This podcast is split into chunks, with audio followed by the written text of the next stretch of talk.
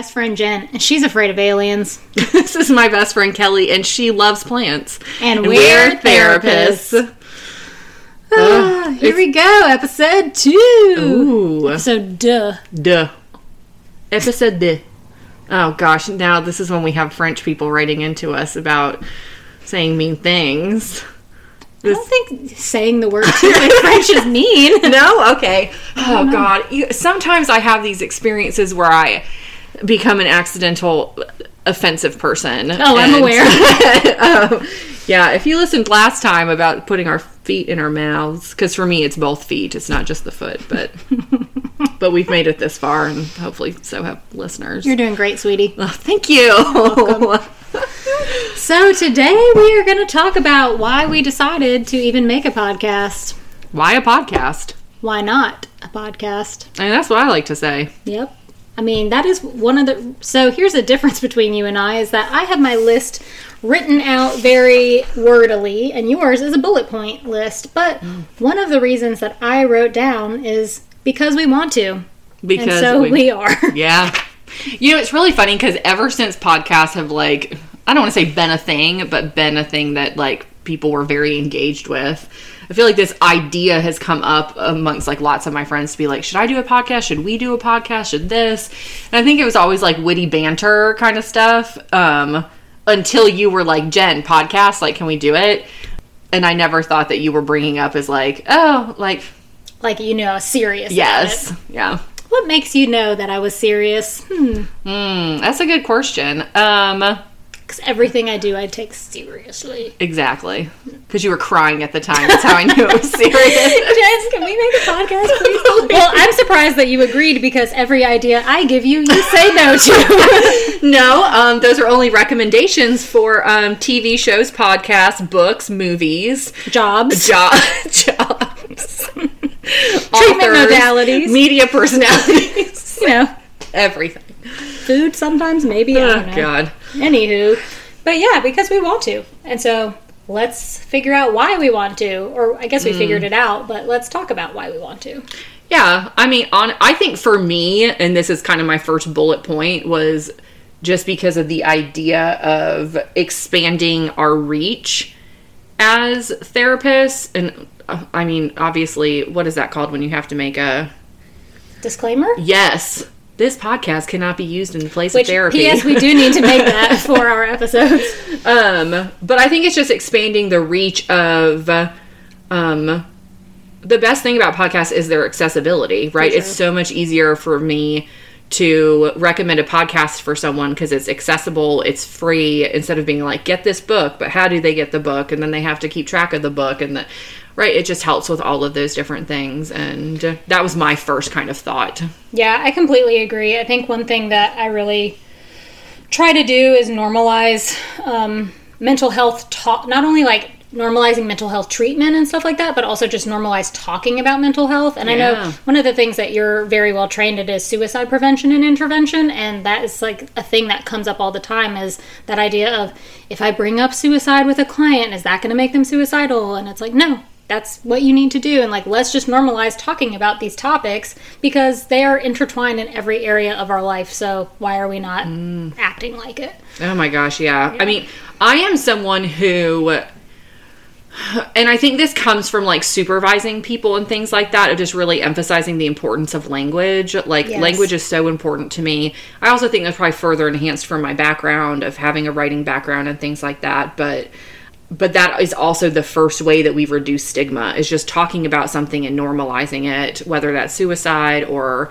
um, substance use or just mental health Trauma. in general trauma maybe calling body parts by their actual medical terms um, all of those different things. or even just things. normalizing that like every person has a body and it doesn't have to be objectified or sexualized or criticized or anything. Like we can just you know acknowledge that each person has a body and that's all you have to know. And they're all good bodies. Yep Yeah, so definitely reducing stigma and kind of just changing the way that we talk about mental health. I also wrote down um, to normalize crying. As you, if you've listened to our last episode, we know that crying is something that is near and dear to my heart. And so, yeah, to norm, but either even further than that, like normalize feelings. I think that people are very compelled to identify like I feel good or I feel bad. And it's like, okay, well, first of all, those aren't even feelings. And second of all, what does that even mean? Like, instead of Oh, bad, yeah. let's say guilty or sad or frustrated or um, helpless or powerless, you know, all these things. Or instead of good, let's say joyful or excited or happy or elated. Like, there's so many words Mm. that we could use. And I think that is so important to be nuanced with our language because Yeah. that just is what makes it more specific, more individualized, more detailed, just like easily to understand. You know, all of us want to be understood. I think that mm-hmm. like two main things that humans want to do is be validated and be understood. And so if we can improve the way that we talk about things and use our language, then we can improve our ability to be understood and that's really important. Yeah. Well, I mean, you can't really advocate for yourself unless you have the communication skills to do so. And I think a lot of times people initially think about communication, which rightly so, right? Like passive, aggressive, um, assertive, which is great, but it's also, we can even fine tune it further and say like the literal, like the words that you use and things like that. And you're so right about the feelings thing. I think most people are taught that their feelings are happy, mad, sad. Yep. And they should all fit into that. Yeah. Um, and that's great and everything. That's a starting point, but there's, you know, a bigger piece of the pie to that. So I don't know. I'm feeling excited today. I am feeling much more relaxed than I previously was. Um, I'm feeling. I'm looking at your. Um, we're in Jen's office, and I'm looking at her emotion wheel to see how I'm feeling because that is a tool that every therapist or anyone who's ever been a client is familiar with. Let's see. I'm feeling courageous also. Yeah, that's a good one. I'm feeling vulnerable and also optimistic, which Ooh. we all know I'm an optimist. Um, sensitive is on. I I would just really like to point out that sensitive is under the happy category, That's great. and yeah, that's really great. Love it. Awesome. Okay. But yeah, the more we talk about things, just the better it is. It's, I'm sure this comes up in session for you sometimes because it comes up uh, quite often for me where people want to broach a subject of something, but they're trying to see if the subject is okay. Sure. And I always tell people like, you're not going to make me uncomfortable. Like, not unless you say like, Jen, you suck, you're a bitch, I hate you. Like, you're really just not going to make me uncomfortable with like your own um, experience or point of view. And I think that's the first like permission to give someone of like, oh, just show however you need to. Like, Yeah. let's let's open up the conversation for whatever it needs to look like. Absolutely. I mm. think that that's something that all humans. Sh- I'm, while you were saying that, I was thinking to myself, like, did we learn that? Did someone teach us that, or is that something that we have just developed over the years, or like the ability to hold space for people? And I think that that phrase can be very frustrating sometimes, like that idea of hold space, right? Like, what does that mean? Because it's an abstract thing. Like, you can't even hold a space, but like to just make room for anything to like come up and it to be okay Yeah. as long as it's not harmful to Yeah. anyone. And even sometimes you talk about things that are harmful but in a safe way. Um, so hopefully this podcast will help people hold space for those things. Yeah. Right. I mean, just that whole idea of like, I don't, if I'm holding space for you, that means I don't have to fill it with my own stuff. Ugh, and yeah. As a talker, um, well, actually, as a talker, sometimes I do want to fill the space and sometimes I don't. Um, right. It's not like that's the only thing that I am or, Right. or any of that. But yeah, so hopefully this is kind of another way for people to maybe hold space for themselves or uh, take it a little bit further as an action step for themselves to hold space for others. Yeah. And so another point that I had like written down kind of as part of that is I think that anyone who's familiar with therapy, whether you have been a client, a practitioner, or both, hopefully you've been both if you're a therapist, um, that this idea of we talk a lot in sessions about our family of origin relationships and our romantic relationships, but I really don't think that we talk enough about our friendships in in a therapeutic setting and how important those things are. And you know, you and I have had the discussion about the show Sex in the City and like how you know we're millennials, and so that has one of our just shows that we watch.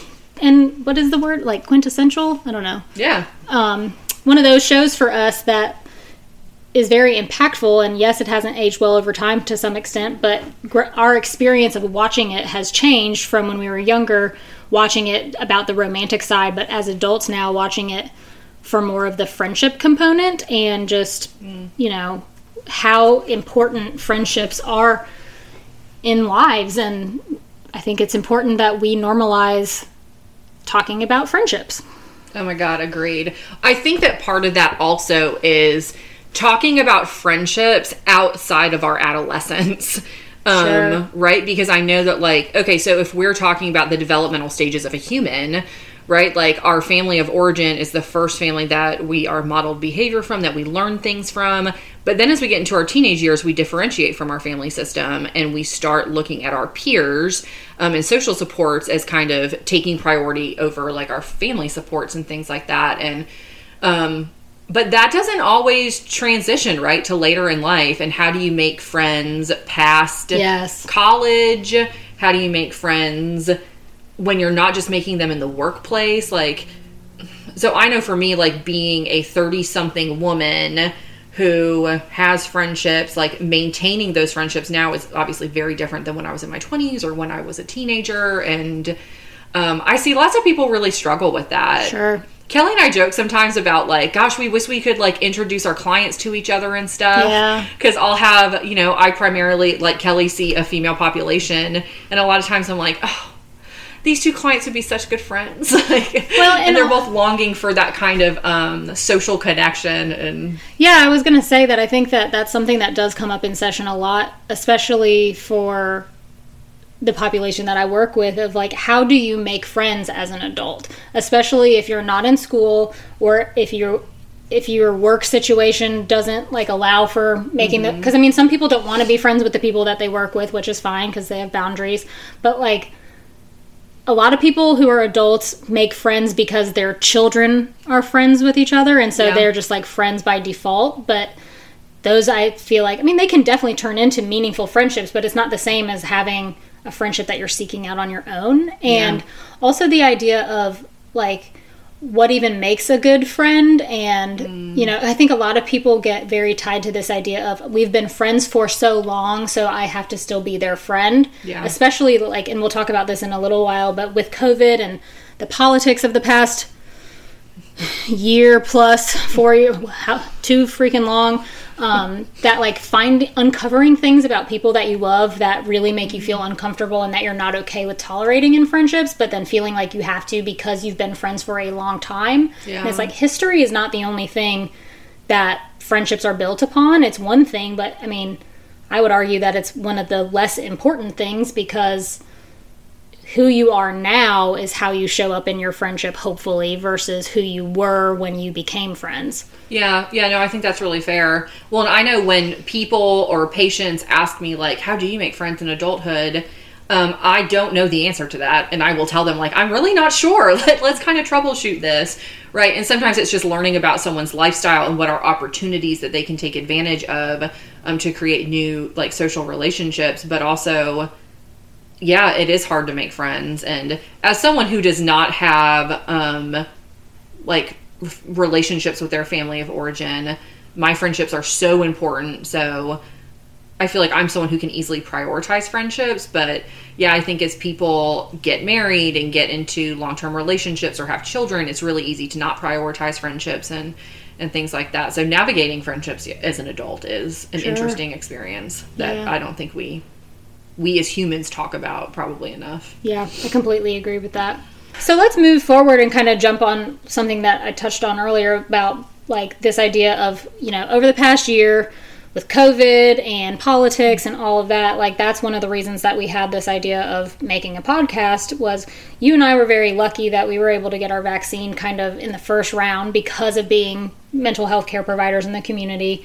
Um, and then we also had been part of the same pod and i know that that was something that was really helpful for me living alone with my dogs and my plants. I have a lot of them now. Accurate.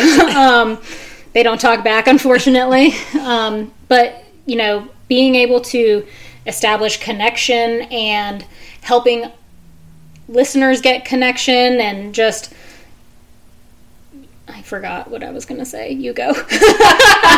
Uh, well, yeah, I mean, I think that this is one form of connection, right? I know one of my favorite podcasts is My Favorite Murder. Murderinas. Um, right? Very popular podcast. But I know hearing like Georgia and Karen, the two women who lead that show, talk about their own experiences, whether it was the challenge of uh, being at home and having to navigate quarantine or those different things. It's like those things really resonate for you. And something is listening to a podcast can validate your own experience whenever you know, like, wow, I'm not the only person who's struggling with that. I'm not the only person who feels frustrated by this or whatever. Like, that doesn't always have to come from sharing physical space from someone Yeah. with someone or actually knowing the person on the other end of that conversation. Yes, that is helpful and that may be the most, the best form of meaningful relationship, but sometimes it can be someone that you're listening to or a book that you're reading or something like we can get validation from lots of different places. So i think from having to shelter in place and navigate the past year of the pandemic it was like how do we kind of think more out of the box about feeling connected to something or feeling like you're having a shared experience well, and also I think like that's a perfect example of like that's why people go to therapy, right? Like yeah I mean, I'm sure that you've had this experience. Well, I'm not sure, but I'm going to guess and then you can tell me or not. But that so many sessions that I've had where the client, the like one of the first things out of their mouth is like, I just need to know I'm not crazy. uh, And it's like, oh man, yes, correct. You are not crazy. You are a human being. You have feelings. You have been told that you're not allowed to have them. So that makes you feel crazy. And it's like, we all just want to be validated. And so having the experience of being able to hear from people who are professionals and trained, but also human beings, I think helps legitimize a little bit of the validation that people might get, hopefully, from listening to this. And also just knowing, like, oh, yeah, I'm a human being. They're a human. We're all people here together, and that's Yeah. just part of this experience. And Yeah. Well, I love spaces where humans get to show up and be humans. Like Yeah. it's, and it's funny because, and I'm sure this will come become a theme as we continue on it with episodes. But that idea of like, I think we all, I think a lot of people learn, and I know I speak about this a lot, and I think that you do too, Kelly, about like how you can't get all of your needs met from one person, Correct. right? Like I'm married, I've been with my husband since um, we were teenagers. We've been married for 11 years this year, but like he can't meet all my needs.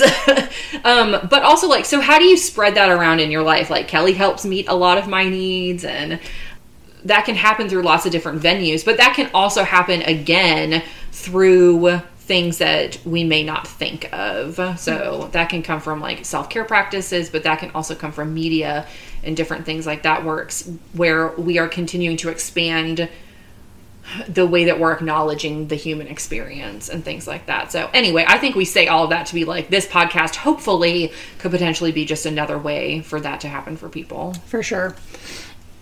And so to go off what we were saying just a minute ago about like what we talk about with our clients in sessions, I know that I if if any of my clients ever hear this, they will know and can vouch for the fact that like I often say to them, I was listening to a podcast and blah blah blah and then mm-hmm. like that becomes a topic of discussion for us. And so I think that being able to provide some oh, my thought just came back to me the one I lost earlier connected to this being able to provide some information for folks that we can trust because I think that there's so much content out there about you know every other person is writing a blog, making a podcast, making TikToks, whatever, and knowing that like the idea of directing people to books or resources that we don't have the time to consume all of that stuff, it's really mm-hmm. important that we know if we want to direct someone towards something that it isn't harmful or damaging or Yeah. in the exact opposite of the mission that we're trying to create with those people. And so I think that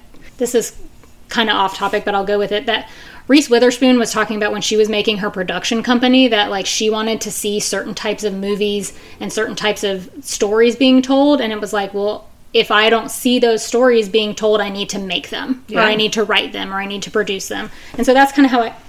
Hopefully, I'm correctly attributing that to Reese Witherspoon. If not, I'm sorry, and we'll do a fact check. Or I think you are. I'm like, oh God, hope so. Um, I'm like, wish we had a lawyer because I don't know wh- why didn't you become a lawyer like you were supposed to, Jen? I'm sorry.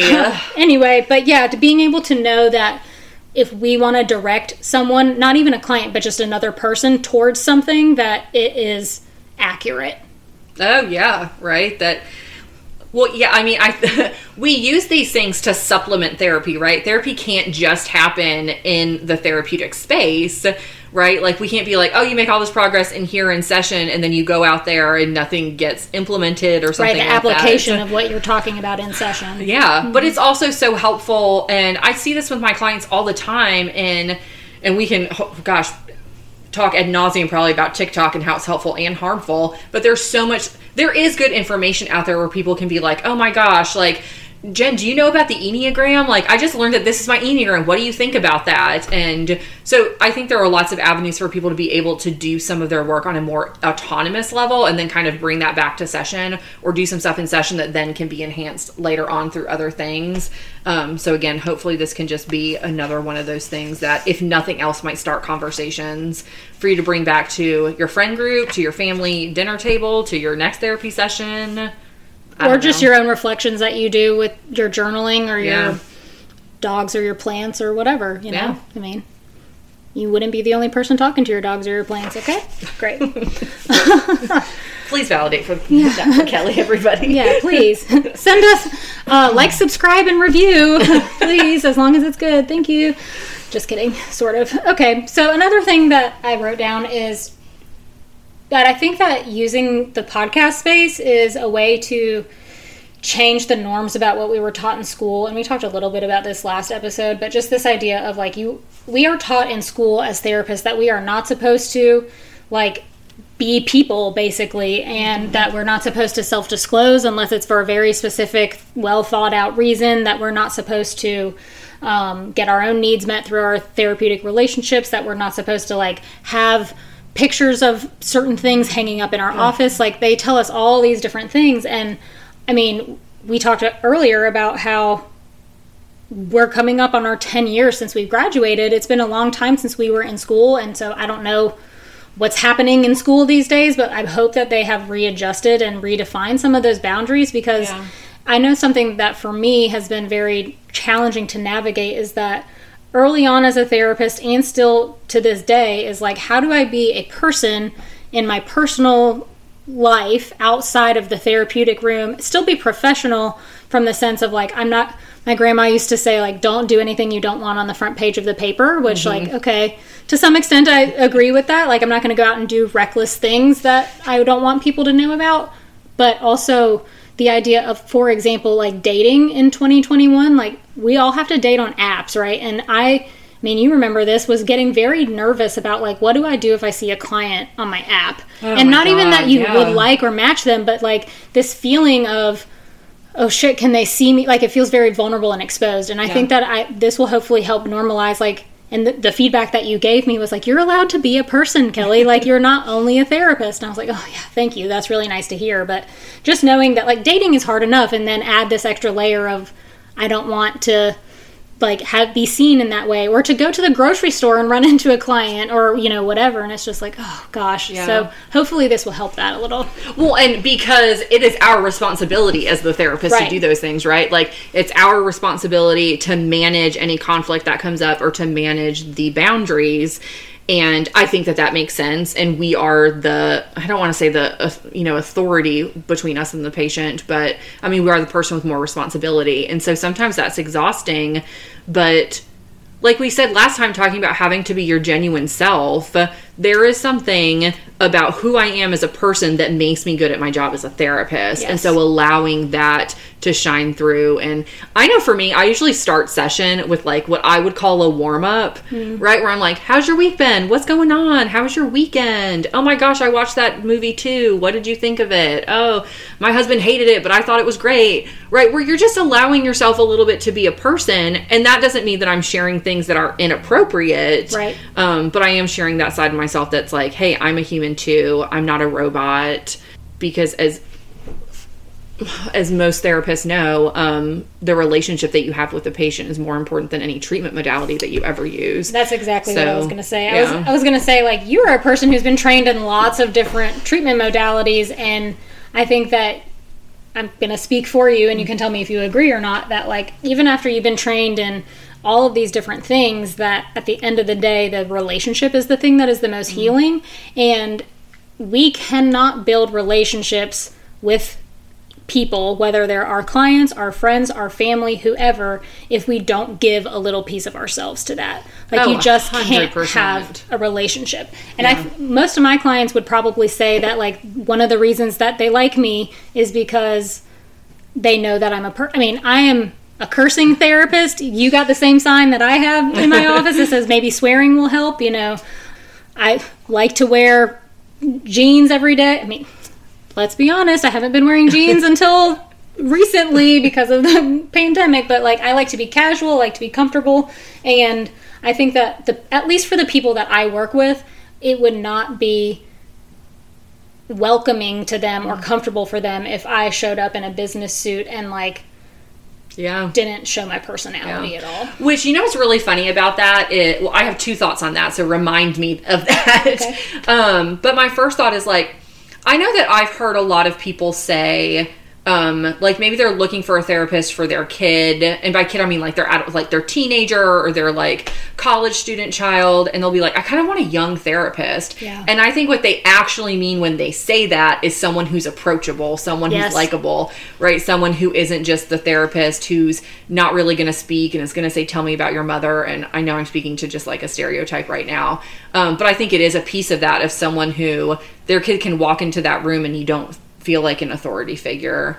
Um, the second piece I was going to say is I think the pandemic has really allowed that to happen Yes. more, Yes. right? Because for uh, um, those of us who have been doing telehealth and stuff, I know initially it was like, where do I place my computer where they can't see what's in my house? And, but then if I had a load of laundry going and my dryer buzzed during a session and I was like, oh, don't worry, that's just my dryer, or my dogs are barking, I'm like, I think I'm getting a package, right? There were all of these things I think that brought to mind again that like, that we're humans and, um, I don't know. Or like right now, the sirens that are going by. If you can hear them. that. I'm sorry to interrupt you, but it's funny because you said something about that earlier. Yeah, but right, we're not like in a sound studio right now, like doing this. We're just Right. people trying to do it, and I think there's something very powerful about that, and allowing that to be integrated into the work that we do is so important. Well, I also think so. Just to go on the telehealth thing for a second, that prior to the pandemic, I was a person who was very anti telehealth. Like, I did not want to do it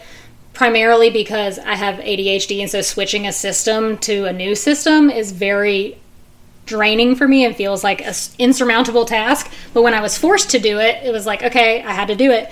Uh, and now I really like it. And one of the things that I think I've enjoyed about it is seeing clients in their environments, not just in our office, can help with some of that application of like, okay, how are you going to take what you're doing in here out of the session and into Yeah. your life? And I also think that some for some people, it's not true for everybody, but some people have felt more comfortable and more open mm, because they're in mm-hmm. their own space. Um, Yeah. I've also had the opposite where people feel like not nearly as comfortable if they're not in the safe, you know, environment of our offices. But um, yeah, I agree that the pandemic has really opened that, and like not even therapy, but like watching people on the news and stuff. And it's like Oh my God, yes, I love seeing these videos of like you know world renowned newscasters doing a segment, I guess is the word for it, and like their wife walks through the background or their child mm-hmm. comes in or their husband or whoever is like, "Oh shit, sorry, walked into your thing" and like back out slowly. Uh-huh. And it's like, yeah, because we are all humans. And I think that that's part of why we want to make this podcast too. I know we're kind of beating a dead horse here, but um, maybe I shouldn't say that phrase. I don't like that phrase. I don't know where it comes from. Anyway, um, ADHD problems. hashtag. Um, this idea that like we have to apologize for the the other living things in our lives. Like, oh my God, yeah. like if your baby is crying while you're doing a Zoom call, it's like that babies cry. They're allowed to do that. That's okay. You don't have to apologize for that. Or like if you want to eat food, like don't apologize for have, taking care of yourself. Like all of that is allowed. And so I'm hoping that with all of the tragedy that COVID has brought across the world, that we learn something from it and make things a little easier on ourselves. Like, we don't have to apologize that our kids are crying or our dogs are barking or that we're mm-hmm. feeding ourselves. Like, that's just part of this human existence. And we should actually be encouraging everyone to do that in a more open and authentic way. Yeah, yeah. Oh my, I- I could not agree more with any of that. And I had a thought, and I think it has also flown out of my brain. It's buzzing around in this room somewhere. Other um, other thought. Travis this morning, Travis, my husband, had the our back door open, like our sliding glass door, and a bird flew into our house and sat on our TV console. that happened to me at the beginning of the pandemic. a bird flew into my house, and I have it on. I have a video of it. It scared me so Oh, bad. that's right. Yeah, Travis apparently was like, "Oh my god, like get out of here!" And then the bird just flew away. But um, just as my thought had, um, I remember though early in the pandemic, and uh, Jimmy Fallon's the first person who I can remember this happening. I'm sure he wasn't the first person, but when he took his ho- his show and was doing it from home, and like his wife was doing the recording, and his Yeah. kids like would make the signs and stuff, and I was like, oh my god. One, there was a piece of that was like, well, I'm just a curious person about celebrities, and I love Jimmy Fallon, so I was very curious to see, you know, what his life is like outside of the studio in Rockefeller Center. Um, but yeah, again, like there was something very human about it that um, I really liked and stuff. Well, and so that transitions into this idea, or not transitions, I guess we're kind of talking about it already, but like this idea of authenticity and accessibility, right? Like, so if Jimmy Fallon's wife is the one who has to be recording it and they're just recording it on their iPhone because that's all they have, it's like, let's use the tools that we have to make Yeah. information accessible. You know, I know that. Like I said earlier, I listen to so many podcasts and so many books, like audio books. It's just unreal. And it's nice because of ADHD I consume information much more easily by hearing it instead of mm-hmm. having to read it particularly stuff that's like related to work kind of things.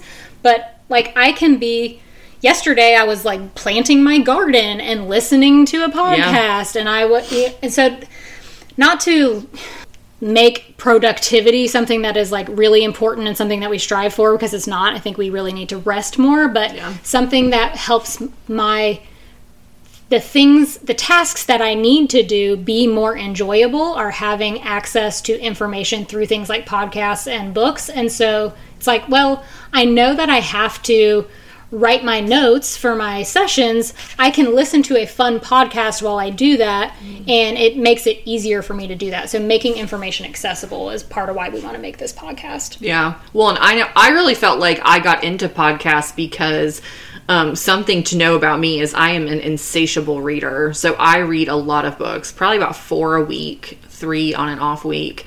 Um, Which I don't. When when do you do that? Like when are you reading? I guess it's when I'm watching TV. Is yep, when you're reading. It's because I don't Okay. really watch TV. I watch all the TV. but see but that's also for me i i'm i'm very productive but i can be very sedentary in my personal life because reading is really my hobby. Um and so sometimes i can really benefit from putting the book down and moving my body or you know doing something that is more productive.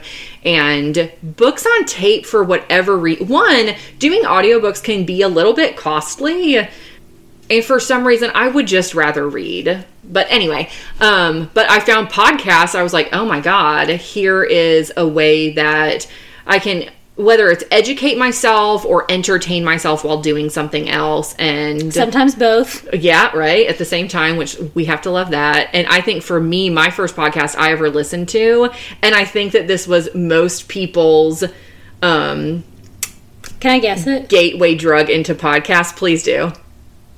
Serial. With Yeah, it was Serial, Yeah, of course. Yeah. I mean, that was that, and then S Town was the other Yep. one I was going to guess, which are both mm-hmm. from the same Yeah. you know, thing. But Well, because everyone was when Serial came out, everyone was talking about it, and one of my clients actually was talking about it in session because she was like, "Oh, you would like this? Do you listen to this?" And I was like, "No, but God, I really should." And I listened to the whole thing in the like Yeah. over a weekend, and then I was like, "I love this. I love washing dishes and vacuuming my house and listening to a podcast." And so now that's you know I don't really listen to the radio in the car. I have a podcast on, or or when I'm in the shower or getting ready in the morning. So yeah, gosh, I feel like the only time that I have listened to music over the past three or four years, I guess, like since I started listening to mm-hmm. podcasts, is when I'm moving my body through exercise or if I am like intentionally using music as like a behavior activation tool of like mm-hmm. okay I need to get up and like Yeah. get my day going so I'll turn on some music but other than that straight up podcasts and audiobooks like all the time Yeah. Yeah, I mean, I I probably do a, a good blend of both.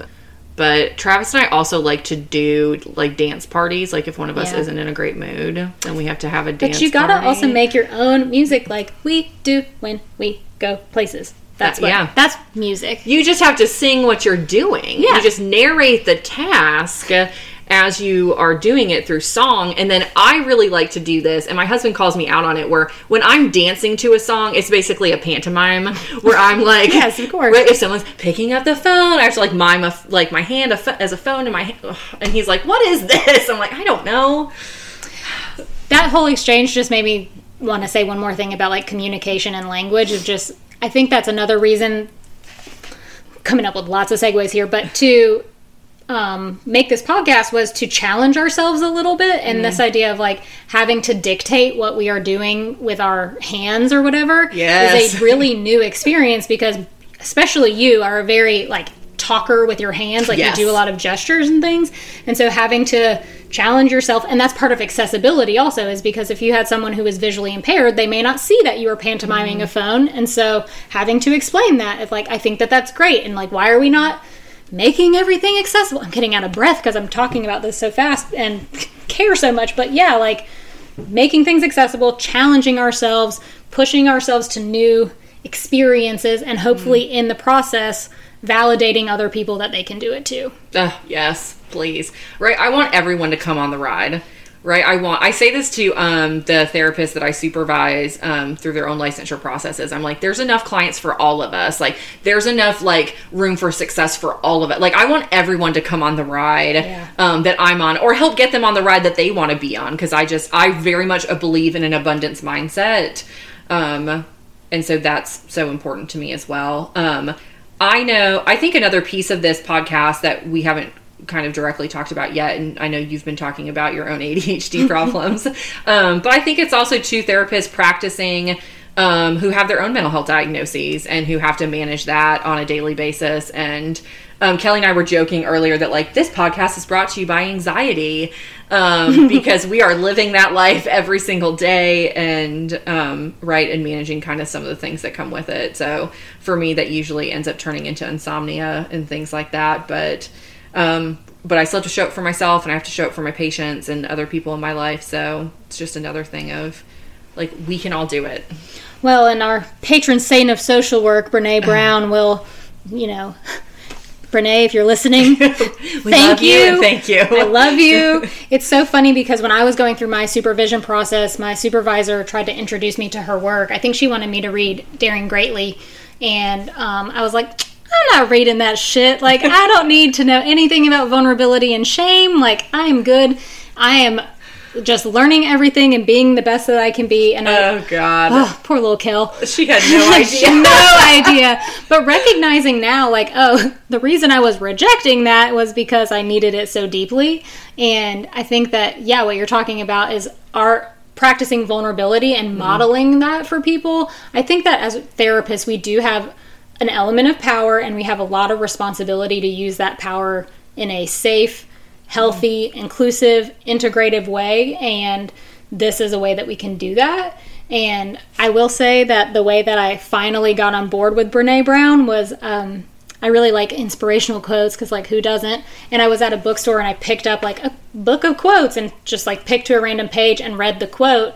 And I was like, gosh, that really sounds like something I would say to my clients. It was um, talk to yourself the way you would talk to someone you love. Mm. And Brene said it. Mm. Brene said it in that book. I'm sure lots of other people have said it before, but her name was at the bottom of it. And I was like, damn it. Yep. And so I went and I bought Daring Greatly instead. And I was like, guess I'm getting on board. So, mm. yeah, that vulnerability piece is so hard. And I, I mean, when we were talking about this process and that idea of like, this podcast is brought to you by anxiety, I was like, I am so nervous right now to do this. And I don't know why. Like, we're in total control of this. It, no one's listening until I, you know, produce it and we post it and all that kind of stuff. Like, whatever. Mm-hmm. It's just Yeah. even the idea of vulnerability is something that is really scary. well, and do you know what Brene would say about this? This is an FFT, Kelly. Yep. It's a fucking first time. Yep. Right? And change is always hard. Doing something new is always, you know, walking up the steepest hill. And so you just have to kind of get through it. I actually say this a lot, whether it's to patients or people in my personal life or, uh, or new clinicians and stuff. Um, but like we, you have to do it the first time to get some data, Yeah. right? We can sit here and we can anticipate or make assumptions about how we think something's going to feel and what that experience might be like, but we don't really know till we do it for the first time, and then we can actually troubleshoot it in a way that gives us meaning. And I know for me, it is and this is like going back to my own attachment things like it's hard for me to try new things all on my own. When i started my practice i did it um, in business with a close friend of mine. I, we're still in business together. Um, that made it sound like we weren't but um, like it's hard for me to do things completely on my own and so i know for me i take so much comfort in doing this with you because i'm like well if kelly's doing it then like it's totally fine for me um, i also had a change in dosage in my medication recently so i'm feeling really good i'm feeling really medicated the anxiety is at a minimum right now so i'm feeling excellent good news. That is very excellent news. thank you No, but I agree about the first time stuff. And I think one thing that I say a lot is you only have to do the first time once. oh so true And it's like,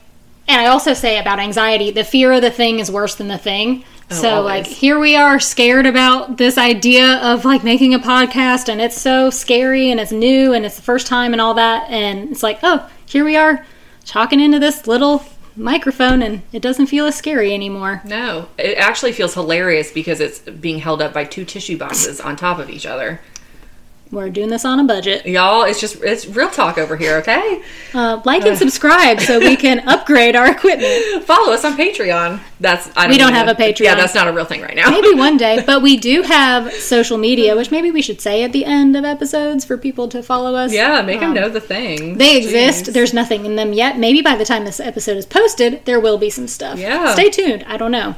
Gosh, wouldn't that be great? Well, and I think um there's no way I think for anyone to do a podcast that's unscripted like this is and it not be some form of external processing, right? Of just like being able to kind of get our thoughts out in a way um, that feels helpful and stuff. And I, everyone has probably had that experience of something feeling good when you talk it out, Yes. right? You're not you're not just thinking it in your head; you're actually getting it out.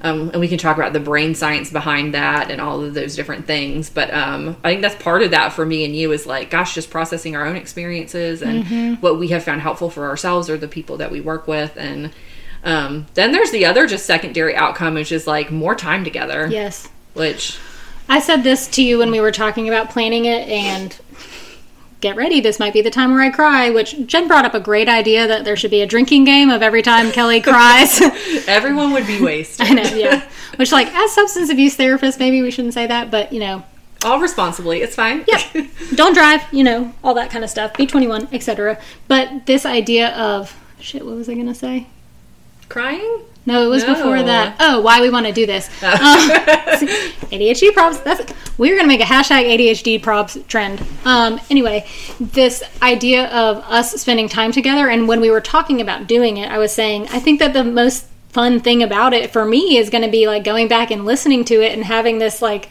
audio photo album of our friendships and our discussions and i want to just record us all the time whenever we hang out like not even just making our podcast but i'm really excited to see like so we went back and listened to some of the first episodes of some of our favorite podcasts to Yeah. help us like figure out what this was going to be like. And I think one of the things that feels really fun about being invested in a podcast community like My Favorite Murder or some of the other podcasts we listen to is that to see the evolution of the hosts and the communities that Oh, along yeah. the time. And so I feel really excited about the idea of listening to our 10th episode or our 100th episode or whatever and just being like wow look how far we have come and look at you know how we have evolved and learned and that'll just be a really fun experience Yeah.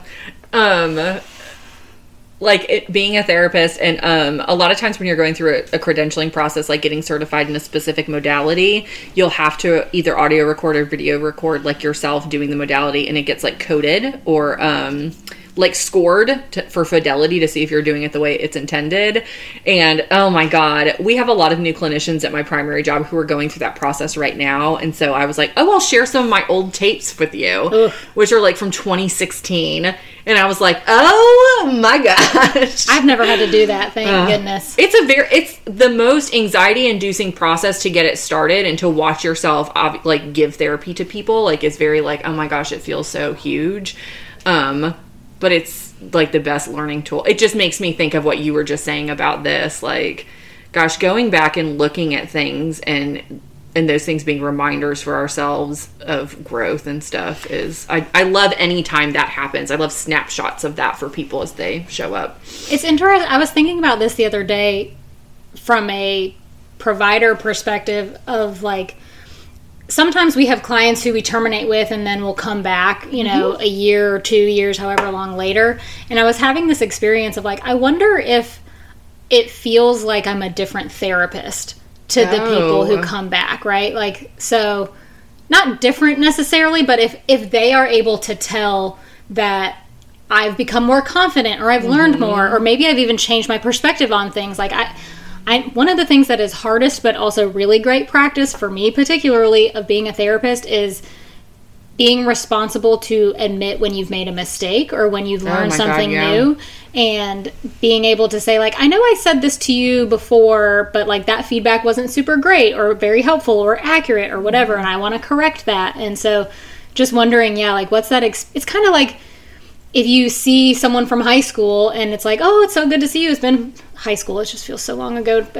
Maybe if we saw someone from grad school instead, um, and just like, how do they see you now? You Yeah. know, like, are do they think of you as being different? Do they only see you as you were at that time? I don't know. It's a very strange experience. Yeah, I used to say, as I really started, I think leaning into honing my skill set about therapy and figuring out what what is Jen as a therapist? Like not what is my supervisor like? What are tr- like f- training facilitators that I go to trainings like? But like what it- does it mean for me?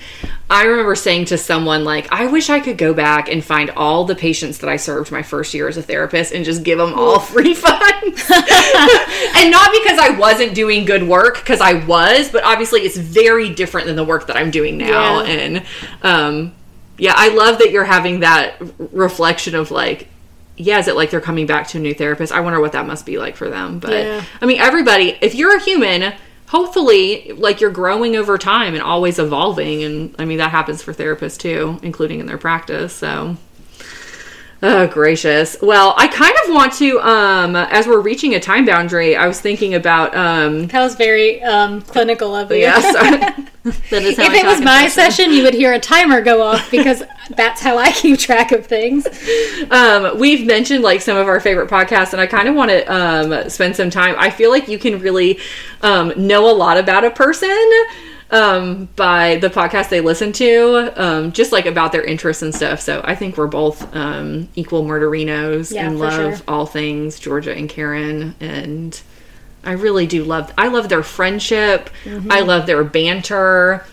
I love murder, not committing it but learning about it. I love Mm-hmm. Which we hope to do a whole episode about, like why are people obsessed with this true crime thing Mm-hmm. Oh, through the lens of a therapist? Because I definitely think there's a lot there. I don't know if you know this, Kel, but remember when you recommended MFM to me, and I was like, Or another podcast that we both love that you actually did not argue about with at first, but it's called You're Wrong About. And that's another podcast that we, we both listen to and really like. Um, yeah. oh, God, I. It's not that I don't want to do things at first; it's that I know I have to put effort into making time, and sometimes that can be really hard for me. Are you but wearing fake eyelashes right now? no, does it look like I am? her eyelashes look so great. Thank you. When you closed your eyes like that, I was like, oh my god, are those ADHD props again? It, it's lots of layers of the mascara. Um, the sky high. Thank you, TikTok. Yes. Well, first I do the the L'Oreal Lash Paradise, and then I do the Sky High on top of it for that added length. They I look re- good, y'all. I really like mascara. Um, so yeah, I know for me, my favorite murder. oh, God, I just love it so much. I love them so much. I also think they are just such a good example of badass women Yeah. who are doing what they can to lift up voices in the way that I think I don't know should be happening. Yeah. Um, whether it's female voices, voices of people of color, victims' voices, any of the I'm I don't know. They're just really doing the work and I think they also do a really good job of demonstrating, like, when you fuck up, how to fix it. oh my yes. Yeah. They've done a really good job with that because it was interesting listening to the first couple episodes and just being like, oh man, I can't believe they said that. Like, I don't think they would say that like that Yeah. now, um, you know, after five years or whatever. And it's just really nice to see how they have been able to model like you fuck it up and then you fix it. That's the part that's most important. The fuck up's not the most important, it's how you fix it. Yeah. Gosh, agreed. I really also love the podcast, and that's why we drink um, with Christine and Em. That was probably my favorite true crime podcast for a really long time until I discovered my favorite murder. Um, now I love them both equally. I don't think I've ever actually listened to that. Oh, it's so good. Em does she she usually is the she always goes first. They always go first. Sorry, let me correct my pronouns there. They always go first and um they do like a supernatural story and then Christine does um a true crime story. So I really love supernatural stuff. Um that brings me into um Ashley Flowers podcast Supernatural. I really love that. I have to be mindful of when I listen to it because if I do it like at night before bed, it's too spooky. Do they ever talk about aliens? Yeah. Because she hates aliens, y'all. Y'all, when I was a child, I've had a sleep disorder my whole life. And whenever I was a kid, I would have night terrors. I was being abducted by aliens. And so aliens are a very strong trigger point for me. This is a sidebar, but I just had this thought. Do you have any pictures of you as a little kid at your house? Yeah, I have a bunch of them. I'm very cute. I would like to see some of those because I don't think I've ever seen many pictures of you as a little kid, and I would just love to have like a little Jen picture Okay. to look Sure. at. I was um very blonde and very straight banged. Love it. Precious. Straight banged. Straight banged. Oh man. Some of the podcasts that I've been listening to, um, I love Dax Shepard's Armchair Expert podcast. Um, specifically, the experts on experts that it, they have on Thursday. Dax Shepard and Monica Padman. I should include her voice there because she does a lot of work for them. But um, they often have different like psychologists or researchers or authors or like pr- people who are experts which we'll talk about again in the future um, on certain things. And it's been a lot of good that's one of the podcasts that i'll say like i was listening to a podcast and this guest was talking about blah blah blah blah and how like helpful that has been. Um, i also really like you're wrong about which we talked about which is michael and sarah. I feel like that's correct. I'm gonna do a little we're going to introduce or do a little research really quick because I want to make sure that we give the right credit. But they do deep dives on different mm-hmm. topics, Michael and and Sarah. Okay. And uh, talk about how we are wrong about the things that we think. I just finished listening to a two parter on You're Wrong About Tonya Harding. So that was really mm. interesting. And I also really like. I feel like I should pull up my, like you were doing, pull up your mm-hmm. list. Well, how can we be talking about podcasts and not talk about Mama Brene? So obviously, unlocking us by Brene Brown, Of course. Which what's really funny is I'll listen to her podcast like two or three times, like each episode, not like in a row. I won't like stop it and then start it over, but um. Like sometimes after I recommend an episode to someone, I'll go back and listen to that episode again so I can be prepped to kind of talk about it. But it's also one of those things, which is just like her books. Like if you ever have re- reread any of her books, like you just get something, out of it every single time. Yeah. I think the other two that I want to mention, which is kind of makes me sound like I'm a Dax fangirl or a Mike fangirl, but um, under Dax Shepard's umbrella, they have a new podcast called Nurture versus Nurture, and it's with Wendy Mogel, and she is a psychologist.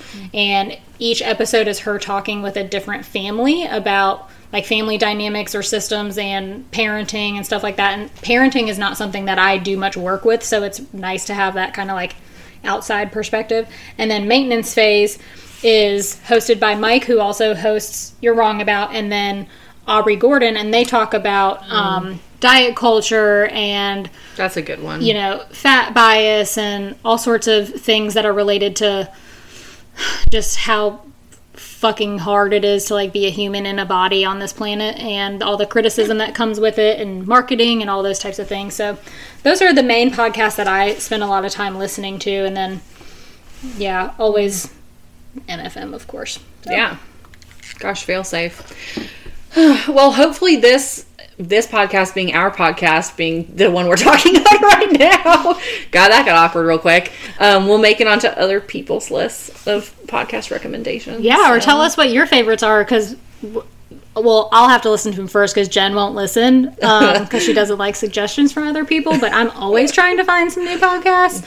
So yeah, please, you know, contact us. Let us know. You can find us at lots of different places on the internet. Whenever we first had this idea for the podcast and decided on the name, I was like, I gotta secure all the social medias with our, you know, name in it. So our Instagram is best friend therapist pod. I think that's right. Yeah, I think that's right. Same with TikTok. I'm going to make Jen do some TikTok dances. It'll be great. Get excited, y'all. Um, and then, of course, we have email at bestfriendtherapistpod at gmail.com if you want to contact us. And then, you know, hopefully say something that won't tear us to shreds emotionally. please. yeah. But you can if you want to. We're being vulnerable and learning how to stay out of the comments, I guess. let's be honest. Kelly Kelly's gonna cry whether the comment is nice or not nice. Oh, please make me cry with something very nice. I would love that. Please. Oh Yes. gosh. But um please subscribe, listen, come back next week or next episode and yeah. Thanks for listening, everybody. Bye. Adios.